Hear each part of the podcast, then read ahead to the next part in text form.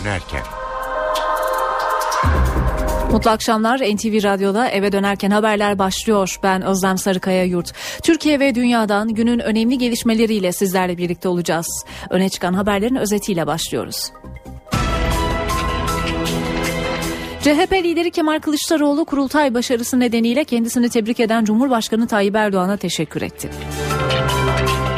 Adalet Bakanı Bekir Bozdağ hakim ve savcıların maaşına 1155 lira zam yapılacağını açıkladı. CHP lideri Kılıçdaroğlu zamın HSYK seçimleri öncesi yapılmasına dikkat çekti. Bu siyasal rüşvettir dedi. 14 bin hakim ve savcıyı ilgilendiren düzenleme başka kritik hükümler de içeriyor. Az sonra ayrıntılarına bakacağız. Beykoz'da ağaç devrildi. İki kadın hayatını kaybetti.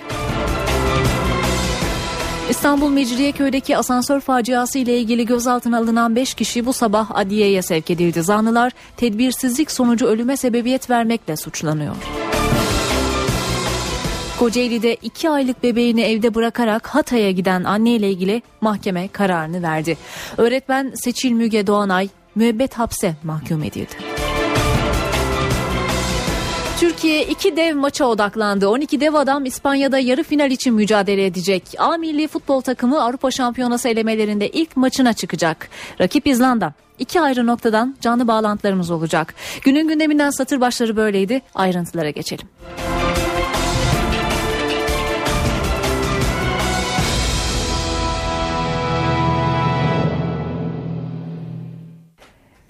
Adalet Bakanı Bekir Bozdağ 14 bin hakim ve savcıya 1155 lira zam yapılacağını açıkladı. Sicil affı, sınavsız hukuk fakültesinde okuma, kolay silah satın almada hakim ve savcılarla ilgili yapılacak düzenlemeler arasında.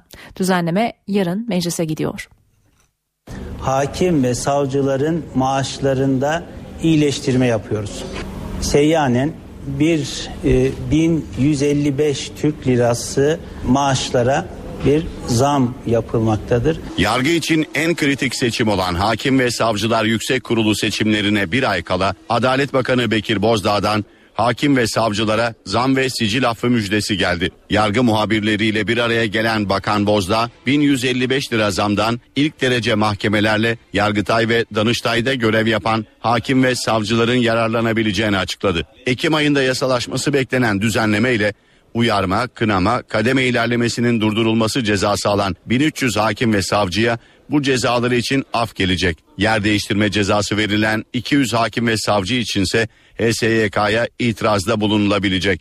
Düzenleme ile idari yargıda görev yapan hakim ve savcılar sınavsız hukuk fakültelerine girebilecek. Hakim ve savcıların silah alması kolaylaşacak. Basın mensuplarının gündeme ilişkin sorularını da yanıtlayan Bozda, paralel yapı ve Fethullah Gülen'in iadesine yönelik çarpıcı açıklamalarda bulundu. Bu yargı Türk milletinin yargısıdır. Fethullah Gülen'in değil. Hükümet cemaat kavgasında yargı kılıç gibi kullanılmamalıdır. En iyi örnek MİT tırlarıdır. MİT tırlarının durdurulması Türkiye'yi uluslararası mahkemelerde yargılatmayı hedefleyen çok büyük bir ihanettir. Gülen'le ilgili kırmızı bülten çıkarılırsa gereği yapılır diyen Bozda, Amerika ve Türkiye'nin istihbarat kurumlarının ortak çalışma yapacağını da söyledi. Hakim ve savcılara zam kararına CHP tepkili. Genel Başkan Kemal Kılıçdaroğlu 12 Ekim'de Hakimler ve Savcılar Yüksek Kurulu seçimlerini hatırlattı. Bu siyasal bir rüşvettir dedi. Bunun adı siyasal rüşvettir. Hakimler ve savcıların karar alırken bu tür sürecin içinde ezilmelerini kabul edemiyorum. Ve onların kendi vicdanlarını dinleyerek gerçek anlamda hakim ve savcıları HSYK'ya seçeceklerine inanıyorum. Türkiye Büyük Millet Meclisi'nde torba kanun tasarısı AK Parti ile muhalefeti yine karşı karşıya getirdi. Torba tasarı için içine eklenen bir maddeyle CHP'li Ataşehir Belediyesi'ne bağlı Barbaros Mahallesi'nin AK Partili Ümraniye Belediyesi'ne bağlanması tartışma yarattı. Mecliste günah çıkarma polemiği yaşandı.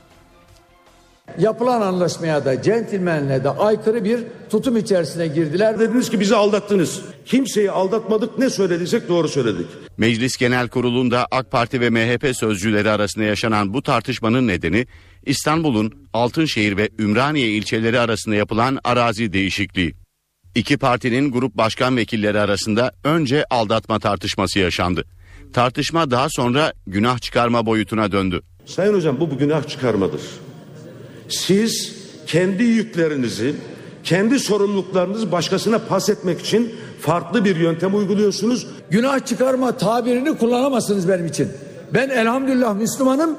Siz hangi dinden olursanız olun. O da beni ilgilendirmez. Tövbe istiğfar etmek için bu konuşmaları yapıyorsun. Herkesin dini kendine. Herkes her şeye inanmakta serbesttir. AK Parti Grup Başkan Vekili Mustafa Elitaş, tartışmanın sebebi olan arazi değişikliğini neden yaptıklarını anlattı. O bölgedeki binalar emlak vergilerini Ümraniye Belediyesi'ne yatırdı. O bölgede yaşayan, ikamet eden insanlar Yüksek Seçim Kurulu tarafından Ümraniye Belediyesi'ne oy vermek üzere seçmen listesine kaydedildiler. Bizim yaptığımız 2008 yılındaki kanun tasarısından farklı bir şey değil. Bu açıklamaya itiraz yine MHP Grup Başkan Vekili Yusuf Alaçoğlu'ndan geldi. Yavuz hırsız ev sahibini bastırır hesabı bir konuşma izledik burada. Ataşehir, Ümraniye. Bu kanunu kim çıkardı? Siz. Kaç yılında? 2008 yılında çıkardınız. Sınırlar kim belirledi? Siz belirlediniz. Niye o zaman ayarlamadınız? MHP tartışmanın ardından tasarının 139. maddesinin kapalı oturumda ele alınması yönünde bir teklif sundu. Yarım saatlik kapalı oturumun ardından genel kurul görüşmelere devam etti. Bir bağlantıyla devam edeceğiz şimdi. Cumhuriyet Halk Partisi'ne Kemal Kılıçdaroğlu genel başkan seçilmesinin ardından kendisini tebrik eden Cumhurbaşkanı Tayyip Erdoğan'a teşekkür etti. Bu konuyla ilgili ayrıntıları NTV muhabiri Miray Aktağ alacağız. Miray. Cumhurbaşkanı Recep Tayyip Erdoğan hafta sonundaki Cumhuriyet Halk Partisi kurultayının ardından yeniden genel başkanlık koltuğuna oturan Kemal Kılıçdaroğlu'na tebrik mesajı göndermişti. Cumhurbaşkanı Erdoğan geçen cumartesi Kılıçdaroğlu'nu telgrafla kutlamıştı.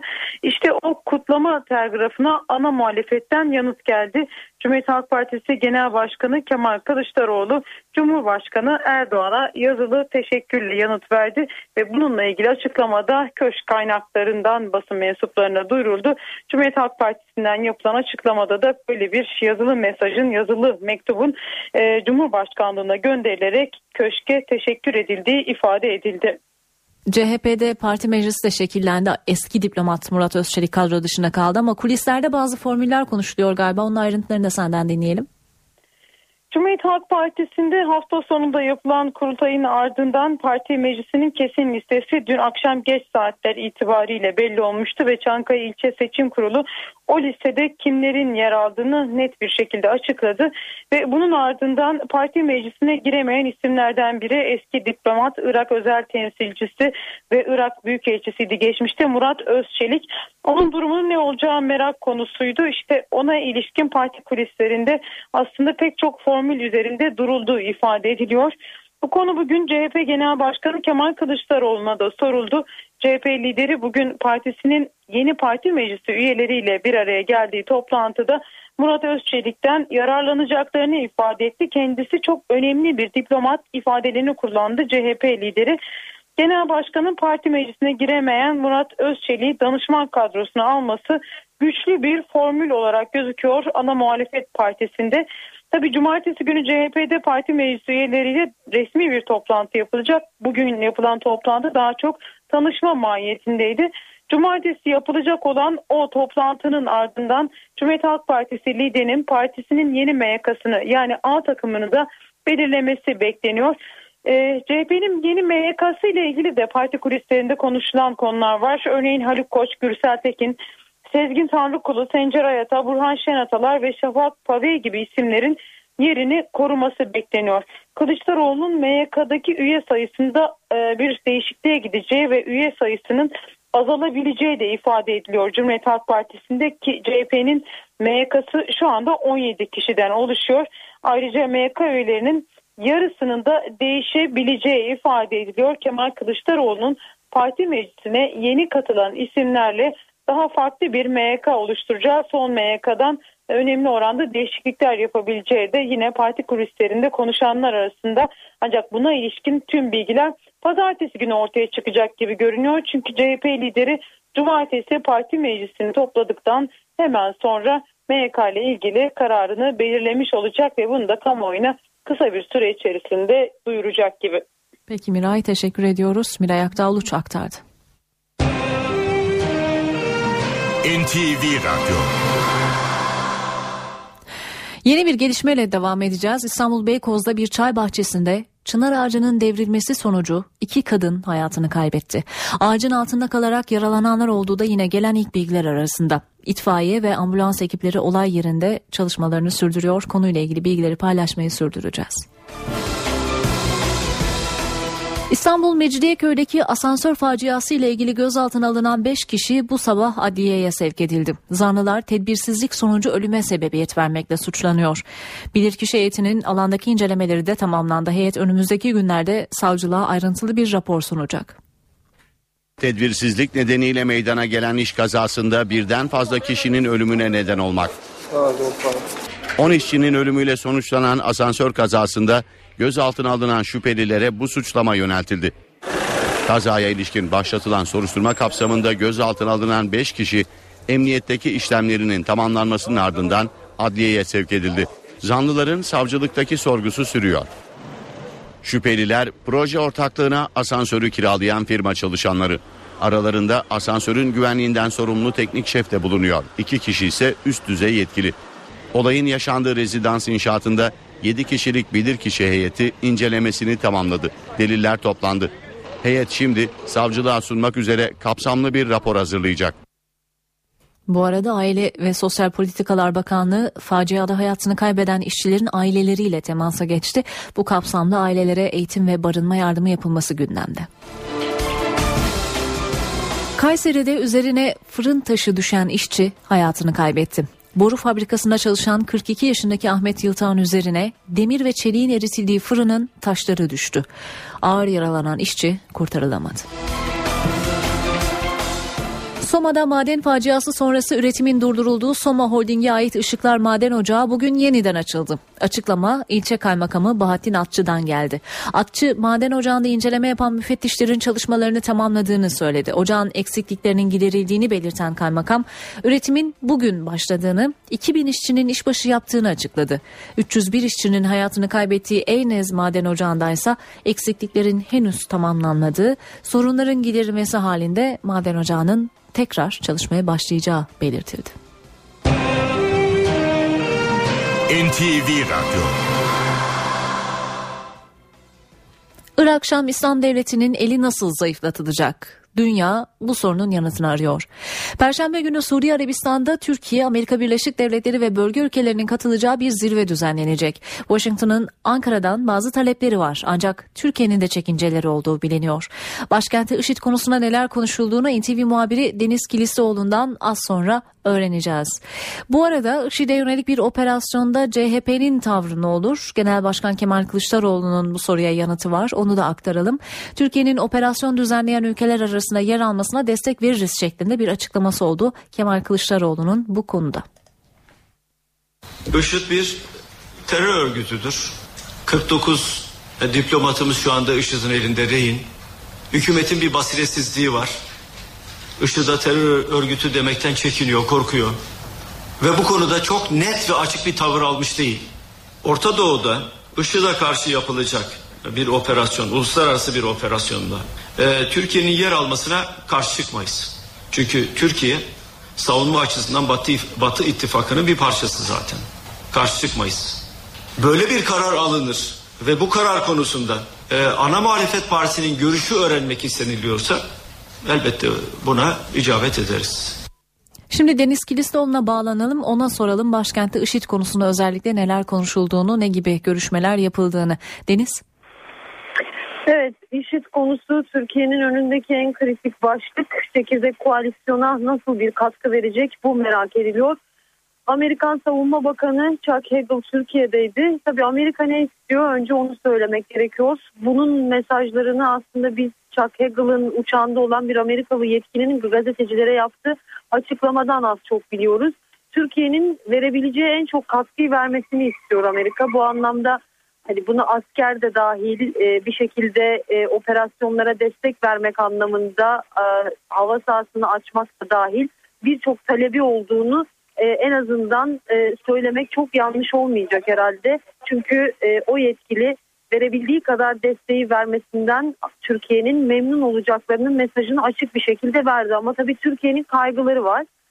Bu kaygılardan bir tanesi 46 rehini hala Irak'ta. Dolayısıyla Türkiye bu anlamda herhangi bir muharip güç olma e, ya da muharip güçlere hava sahasını kullandırma gibi ki kara operasyonu olmayacağının altını çizelim. Gerçi Amerika yarın stratejisini açıklayacak ama e, bir kara operasyonu olmayacağı belliydi. Hava operasyonunda nasıl bir rol alacak? İşte bu noktada muharip güçlere hava sahasını kullandırmak konusunda çekinceleri var. E, özellikle rehineler endişesini gözeterek bu konuda adım atmaya çok da sıcak bakmıyor. Bir diğer taraftan Türkiye'nin genel prensibi e, bir Müslüman ülke hiçbir zaman Müslüman ülkenin toprağını bombalamaz, e, buna vesile olmaz, yardımcı olmaz e, ilkesi çok uzun süredir Türkiye'nin dış politikasında var. Bundan endişe ediliyor. Tabii IŞİD'le mücadele var ama diğer taraftan 10 ülke ismi zikredildi NATO zirvesinde ve 10 ülkeden sadece Türkiye Müslüman bir ülke. Dolayısıyla Türkiye biraz bölge ülkelerinin de bu işe katkı sunmasını istiyor, katkı vermesini istiyor. En azından bu koalisyonda tek başına tek Müslüman ülke olmak istemiyor. Böyle de bir endişesi var. Dolayısıyla nasıl bir katkı verebilir? Bununla ilgili olarak yetkililer sadece istihbari anlamda bir takım katkılar verilebileceğini, istihbari işbirliğinin daha da genişletilebileceğini ifade ediyorlar. E, Amerika ile ve NATO ile uzun süredir özellikle sınır geçişleri noktasında çok ciddi bir e, işbirliği vardı, istihbarat paylaşımı vardı. Bunun daha da ilerletilmesi ve sınır güvenliği konusunda neler yapabilir Türkiye bunlarla ilgili adım atma konusunda bir takım adımlar atabilir. Dolayısıyla bu kapsamda kalabilir. Belki insani yardımlar konusunda bazı adımlar atılabilir ama nihai karar henüz Ankara'da e, verilmiş değil. Sadece genel bir perspektif var. Biraz Amerika'dan dinlenildi. Nasıl bir strateji belirlenecek ama kamuoyu aslında yarın duyacak. Amerika gerçekten ne diyecek? Bu anlamda belki önemli bir toplantıya işaret etmek gerekiyor. O da Suudi Arabistan'da 12 Eylül'de yapılacak toplantı. E, Dışişleri Bakanı Mevlüt Çavuşoğlu aslında o toplantıya gitmişti. Körfez ülkeleri ve Orta Doğu ülkelerinin katılacağı bir toplantıydı. Orta Doğu'daki tehditler ve Orta Doğu'nun geleceği konulu bir toplantı. Ama o toplantının kapsamı biraz daha genişletildi. Amerika'nın e, da katılımı olacağı bilgileri geliyor. Dolayısıyla e, bu anlamda orada tabii yapılacak değerlendirmeler de önemli olacak. Ama Türkiye'nin çekinceleri var. E, önünde de zor bir süreç var. Nasıl bir yol alınacak? Nihai kararı Türkiye'nin ne olacak? Bunu hep birlikte göreceğiz. Peki Deniz'e teşekkür edelim aktardıkları için.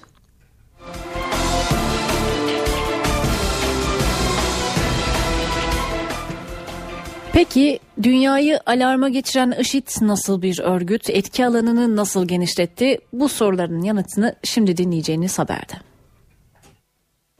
Irak Şam İslam Devleti adlı örgüt Haziran'dan bu yana tüm dünyanın gündeminde.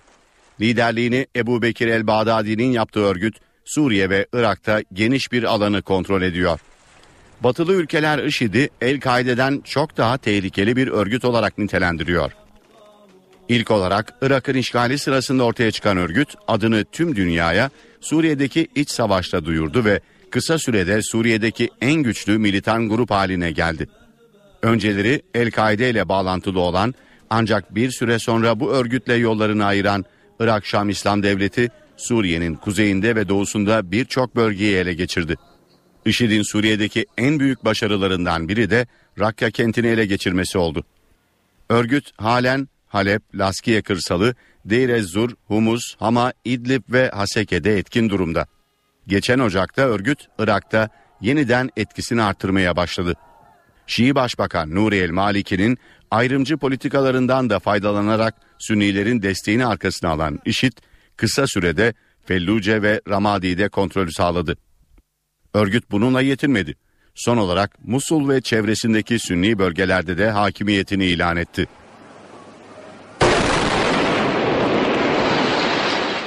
Ele geçirdiği bölgelerde türbeleri ve heykelleri havaya uçuran IŞİD, Sünni olmayanlara karşı acımasız bir tutum içinde. Örgütün çok sayıda yabancı üyesi olması da dikkat çekiyor. Kafkas ve Arap ülkelerinin yanı sıra İngiltere, Fransa, Almanya ve Amerika Birleşik Devletleri'nden çok sayıda kişinin Suriye ve Irak'a giderek eylemlere katıldığı belirtiliyor. Hazirandan bu yana etki alanını giderek genişleten örgüt, Irak ve Suriye'de bir halifelik kurdu. Örgüt özellikle ele geçirdiği petrol kuyularından önemli gelir elde ediyor. El-Kaide'nin yıllardır yapamadığını birkaç ay içinde gerçekleştiren IŞİD'in dünyanın dört bir yanındaki radikal militanlar içinde bir çekim noktası haline geldiğine dikkat çekiliyor. Irak'taki Sincar bölgesinden IŞİD saldırıları yüzünden kaçan Ezidilerin Türkiye'ye girişi sürüyor. Ezidiler günler süren yolculuklarında çocuk ve yaşlılarla birlikte dağları aşmak zorunda kalıyor.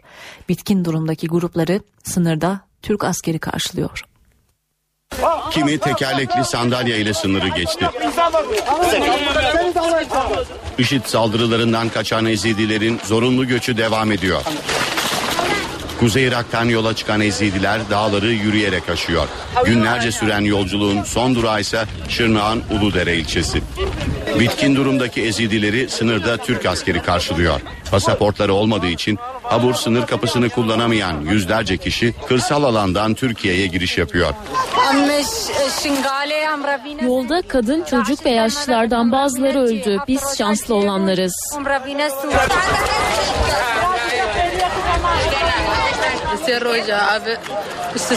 IŞİD katliam yapıyor. Kaçmaktan başka çaremiz yoktu.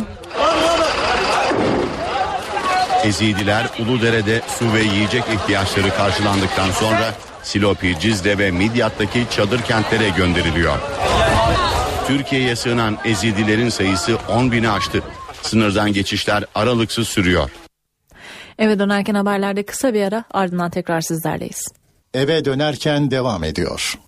Kocaeli'den gelen haberle devam edeceğiz. Kocaeli'de bebeğini evde yalnız bırakıp ölüme terk ettiği ileri sürülen anne müebbet hapis cezasına çarptırıldı. İki aylık bebeğini evde bırakıp tatile çıkan ve ölümüne neden olan annenin cezası belli oldu. Seçil Müge Doğanay müebbet hapis cezası aldı. Gölcük'te sınıf öğretmenliği yapan Doğanay, geçen yıl 9 günlük bayram tatilinde 2 aylık bebeğini evde bırakarak Hatay'a ailesinin yanına gitti. Eve döndüğünde hareketsiz bulduğu bebeğini hastaneye götürdü. Berk bebeğin açlık ve susuzluktan öldüğü tespit edildi. Anne tutuklandı. Seçil Müge Doğanay ona hiçbir şekilde zarar verecek bir şey yapmadım dedi. Müge Doğanay bebeğini bakması için bir arkadaşına bıraktığını öne sürdü. Ancak polis böyle bir kişinin varlığını tespit edemedi. DNA testiyle bebeğin babası olduğu öğrenilen polis memuru Tayyar Ağda Doğanay'dan şikayetçi oldu. Kocaeli'de görülen davada mahkeme 35 yaşındaki anneye ağırlaştırılmış müebbet hapis cezası verdi. Ceza sanığın iyi hali nedeniyle müebbet hapse çevrildi. Mersin'de nişanlısının evine giden bir kız av tüfeğiyle vurularak öldürüldü. Polis kayıplara karışan zanlı nişanlıyı arıyor. Olay genç kızın cep telefonundan babasına yazılan mesajla ortaya çıktı. Nişanlısının evinde av tüfeğiyle vurulmuş halde bulundu. Olay genç kızın cep telefonundan babasına yazılan mesajla ortaya çıktı. Adana'da oturan 24 yaşındaki Rıdvan Koçer bir süre önce Mersin'de yaşayan 20 yaşındaki Yankı Duygu Bayrak'la nişanlandı. Hafta sonları nişanlısının yanına giden Rıdvan Koçer, genç kızın evinin yakınında bir daire kiraladı. Genç çift evde olduğu sırada gece silah sesi duyuldu. Aynı dakikalarda genç kızın babasına kendi telefonundan kazayla oldu. Ambulans çağırın, kızınızı kurtarın yazılı bir mesaj gönderildi. Eve giden baba kızını yanında bir av tüfeğiyle vurulmuş halde buldu. Genç kızın göğsünden vurulduğu, av tüfeğinin de nişanlısı Rıdvan Koçer'e ait olduğu tespit edildi. Sitenin güvenlik kameralarını inceleyen polis, olay meydana geldikten hemen sonra Rıdvan Koçer'in binadan hızla çıkarak uzaklaştığını belirledi. Polis Rıdvan Koçer'i arıyor. İstanbul Kumburgaz'da deniz bisikletiyle açıldıktan sonra kaybolan 5 gençten sadece birine ulaşılabildi. Arama çalışmaları ise sona erdi. Ama ailelerin bekleyişi sürüyor. Olayın ardından tutuklanan deniz bisikletini kiralayan işletmeci ise tutuklandıktan 18 gün sonra tahliye edildi. Kumburgaz'da kaybolan 5 gencin dördünden hala haber yok. Deniz bisikletiyle açıldıktan sonra kaybolan gençlerden sadece Serdar Demir'in cesedine ulaşılabildi. 20 gün süren arama çalışmaları da sona erdi. Ancak aileler hala yakınlarından gelecek bir haber bekliyor. Deniz bisikletini kiralayan işletme sahibi ise tahliye edildi. İhmalli davranışla kasten adam öldürme suçundan yaklaşık 3 hafta önce tutuklanan Sinan Öngören avukatının itirazı sonucu serbest bırakıldı. Aileler benzer olayların yaşanmaması için gerekli tedbirlerin alınmasını istiyor. Bu işletmeci kiraladığı deniz bisikletinin takibini yapmadığı gibi kiraladıktan sonra kendilerinden ha- haber alamadığı gençler için ilgili kurumlara kayıp ihbarında bulunmayı dahi fazla görmüştür. Burada bizim canımız yandı, başkalarının canı yanmasın. Diğer işletmelerin denetimden geçirilmesini ve deniz bisikleti gibi böyle alanlarda uygun olmayan bu araçların toplatılmasını talep ediyoruz. Bundan sonra da benzer olayların yaşanmaması için bu olay örnek alınmak suretiyle bu tür araçların mutlaka bir standarda kavuşturulması ve mutlaka bir kontrol altına alınması ve bununla ilgili güvenlik tedbirlerinin alınması lazım. İBDAC lideri olduğu iddiasıyla yargılandığı davadan tahliye edilen Salih İzzet, İzzet Erdiş'in başka bir davadan yeniden cezaevine girmesi gündemde. Kamuoyunda Salih Mirzabeyoğlu ismiyle tanınan Salih İzzet Erdiş, Bakırköy 3. Ağır Ceza Mahkemesi'nde cezaevinde isyan ve kasten yangın çıkartma suçuyla ilgili yargılandığı davada cezasının infazına karar verildi. Erdiş'in avukatı Hasan Ölçer karara itiraz edeceklerini söyledi. Yasa dışı İBDAC örgütünün lideri olduğu iddiasıyla ömür boyu hapis cezasına çarptırılan Salih İzzet Erdiş Temmuz ayında yeniden yargılama kararıyla tahliye edilmişti.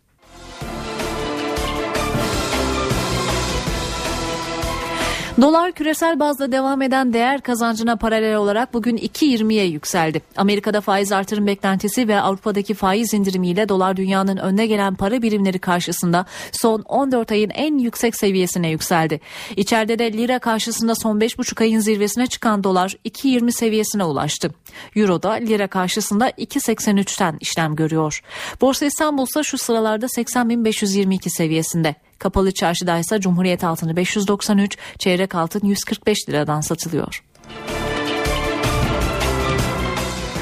Enerji Bakanı Taner Yıldız, Azerbaycan doğalgazının Türkiye üzerinden Avrupa'ya taşınmasını öngören TANAP projesinin temelinin önümüzdeki yıl Mart ayında atılacağını duyurdu. Yıldız'ın gündeminde İsrail'le enerji alanında işbirliği yapıldığı iddiaları da vardı.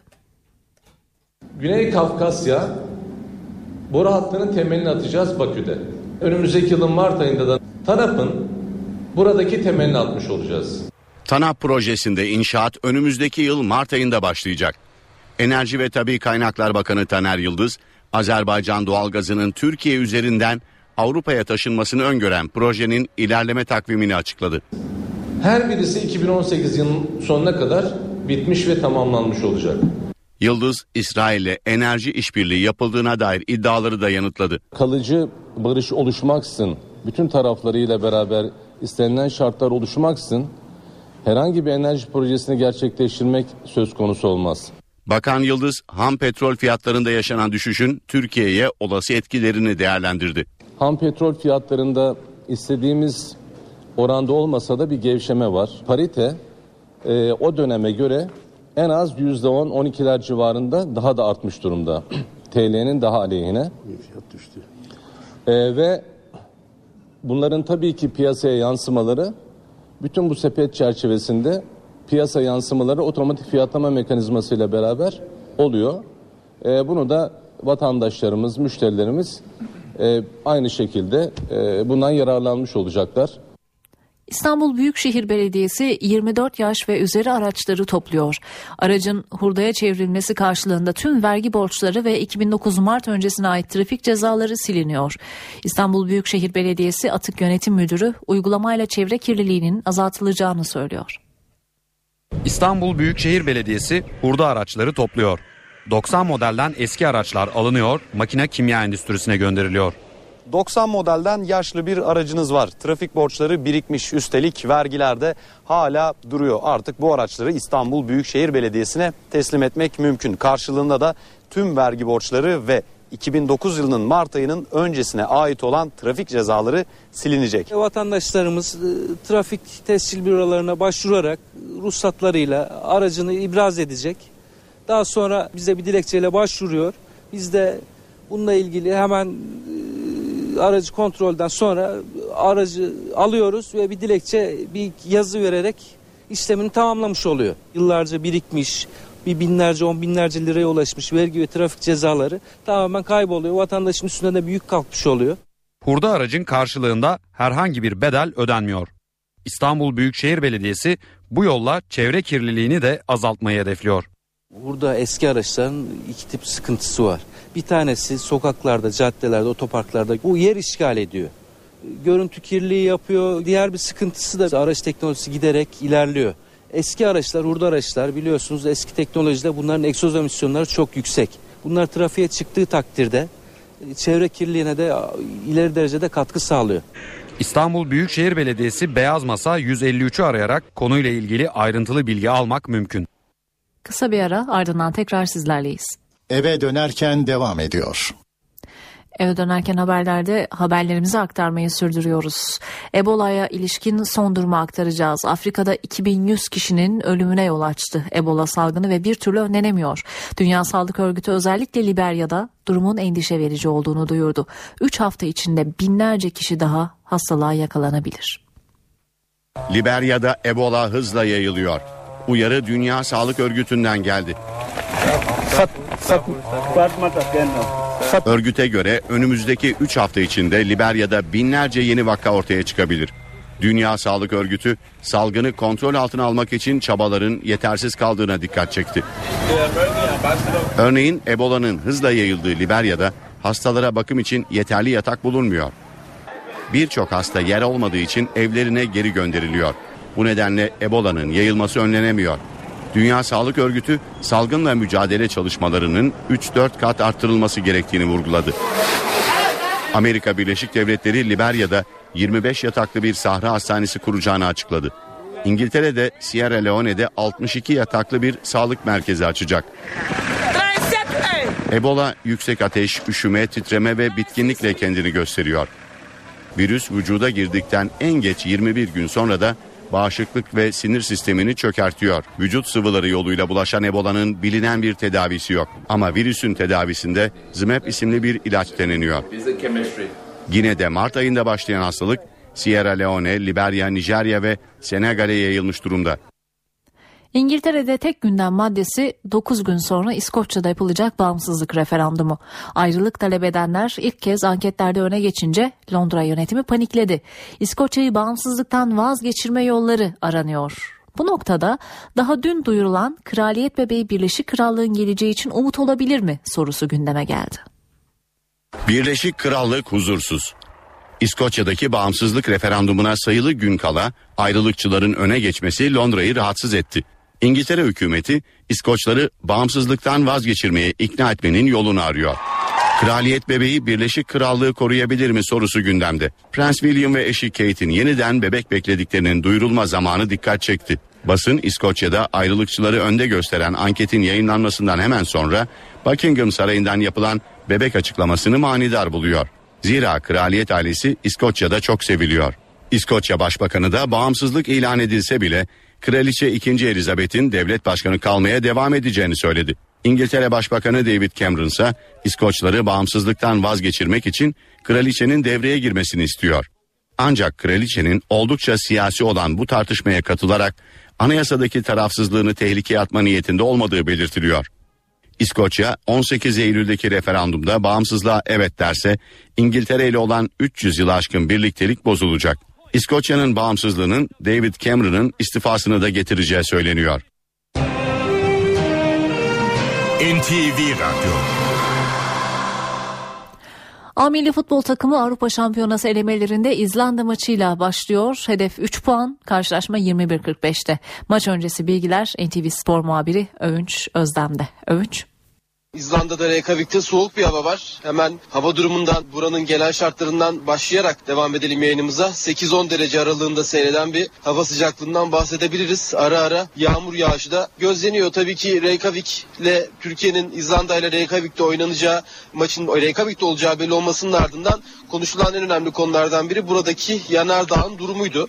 Şu an için yanardağ Reykjavik'e 450 kilometre durumda ve herhangi bir tehlike içermiyor ne buraya taşınacak küller ne de yanardağ sonucu oluşacak bir olumsuz durum maçı etkilemeyecek gibi gözüküyor. Ancak ara ara depremler olduğunu söyleyelim. Günlük 450-500 civarında deprem tespiti var. Ancak bunlar hissedilen, buradaki hayatı etkileyen, olumsuz olarak insanların etkilenebileceği depremler değil. Sadece yanardağın aktif olması nedeniyle meydana çıkan doğal süreç olarak açıklayalım. Daha önce İzlanda ile Amili futbol takımı 7 kez karşılaşmıştı. Sadece bir galibiyet var ve Reykjavik'te bugüne kadar oynanan 4 karşılaşmada ki bunların 3'ü resmi, biri özel. Hiç galibiyeti yok. Reykjavik'te İzlanda'nın 3 galibiyet aldığını daha önce söyleyelim edelim. A milli futbol takımında sadece bir kez berabere kalmıştı deplasmanda. Bugün 8. karşılaşma çıkacak A milli takım ve alacağı galibiyetle 2016 Avrupa Futbol Şampiyonası elemelerindeki A grubuna iyi bir başlangıç yaparak 3 puanla başlayarak yoluna devam etme çabasında olacak. Hemen A milli futbol takımının tahmini muhtemel ilk kombine de geçelim. Kamp süresince, İskoçya kampı süresince Oğuzhan ve Semih'in sakatlıkları nedeniyle kaptan, kamptan çıkartıldıklarını hatırlatarak teknik direktör Fatih Terim'in takımını şu ilk 11'le sahaya sürmesini beklediğimi söyleyelim. Kalede Onur, defans üçlüsünde Ömer, Hakan Balta, Ersan, orta sahada sağ açık pozisyonda Gökhan, sol açıkta Caner, orta saha merkezde Selçuk, Emre, Olcay Şahan onların hemen önünde Arda Turan ve Forvet'te Burak Yılmaz. Bu saydığımız ilk 11'den belki savunma üçlüsünde Mehmet Topal'ı görebiliriz. Ersen, Hakan ve Ömer üçlüsünden birinin yerine. Orta sahada da Olcay Şahan yerine Olcan adını görebilme ihtimalimiz var.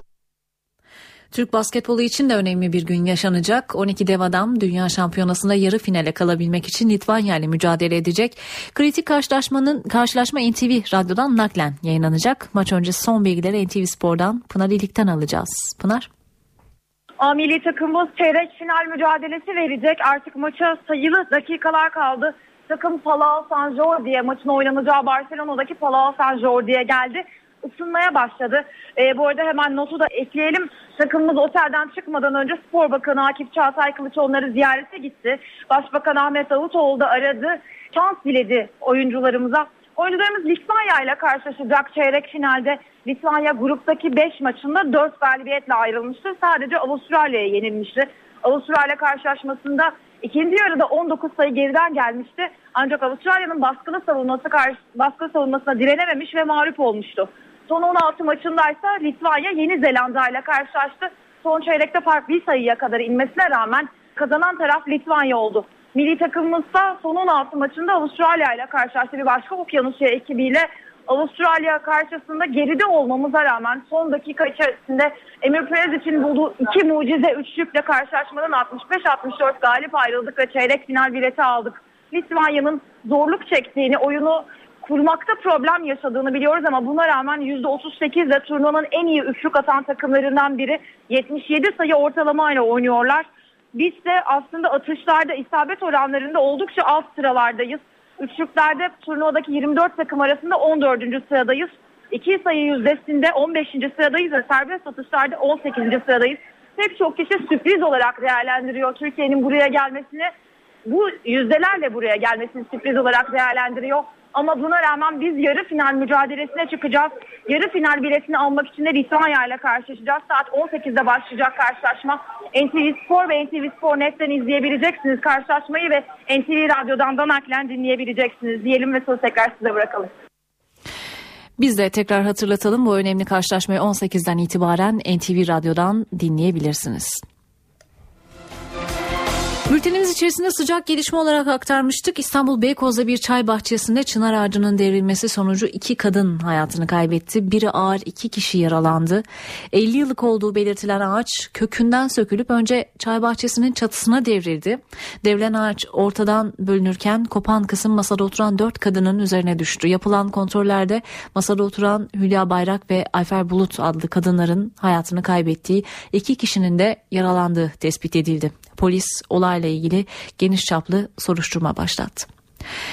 Böylelikle eve dönerken haberleri noktalıyoruz. Hoşçakalın. NTV Radyo